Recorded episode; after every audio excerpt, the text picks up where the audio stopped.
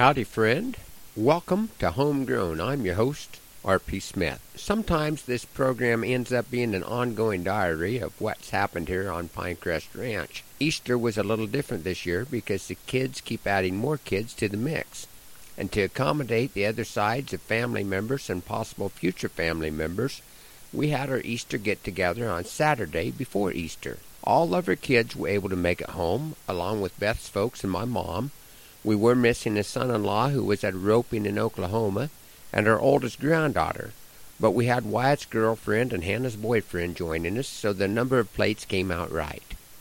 My daughter Hannah and daughter in law Michaela had both gone quite a while without a horseback ride, and I wanted to put another ride on a mare that I had someone interested in buying.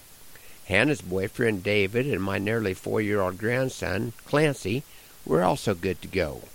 We saddled four horses, and I had Clancy on with me. We also had two extra dogs who I was not really excited about introducing to the new mothers in the cow herd.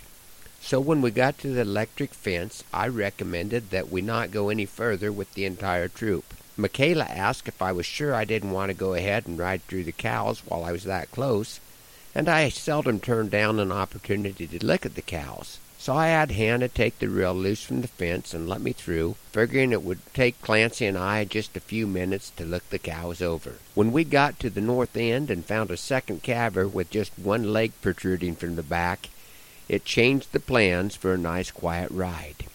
The cow was a bit distressed, and Clancy mentioned fairly quickly that he really didn't like to trot. It became pretty clear pretty fast that trotting was not going to be fast enough but we made an effort to head the cow back to headquarters.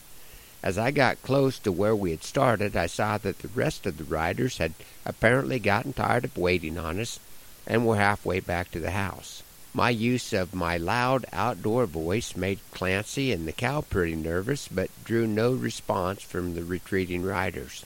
The cow got by us, and since there can be negative effects of taking a four year old on more ride than they really want, the possibilities ranging from scarring them so badly that they never want to get on another horse, or even worse, having them lose their sense of fear and growing up to ride bulls and saddle broncs.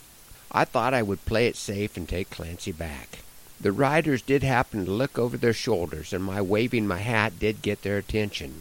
They came back, and I passed Clancy off to Michaela and sent her and David ahead to open the gate into the corral.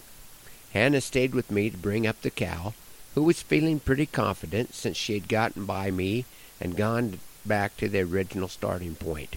We made it to the driveway, but Hannah and her horse were both a little rusty from having the winter off, and they didn't get the cow turned toward the pens.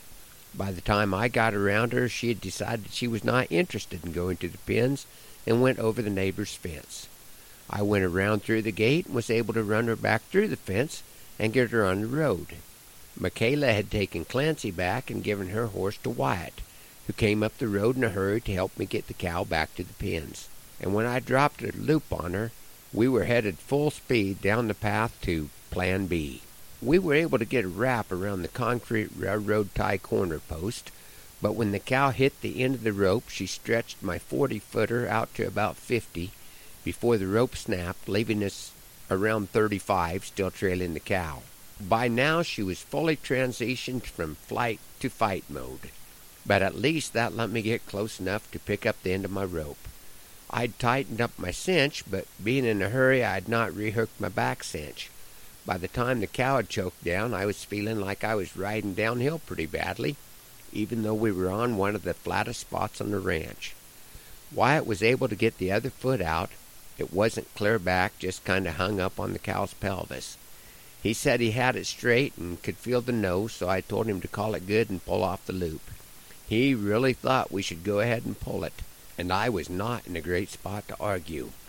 He got the calf out, but the cow was not feeling maternal by this point and ended up laying down in the mud hole where the tank had overflowed.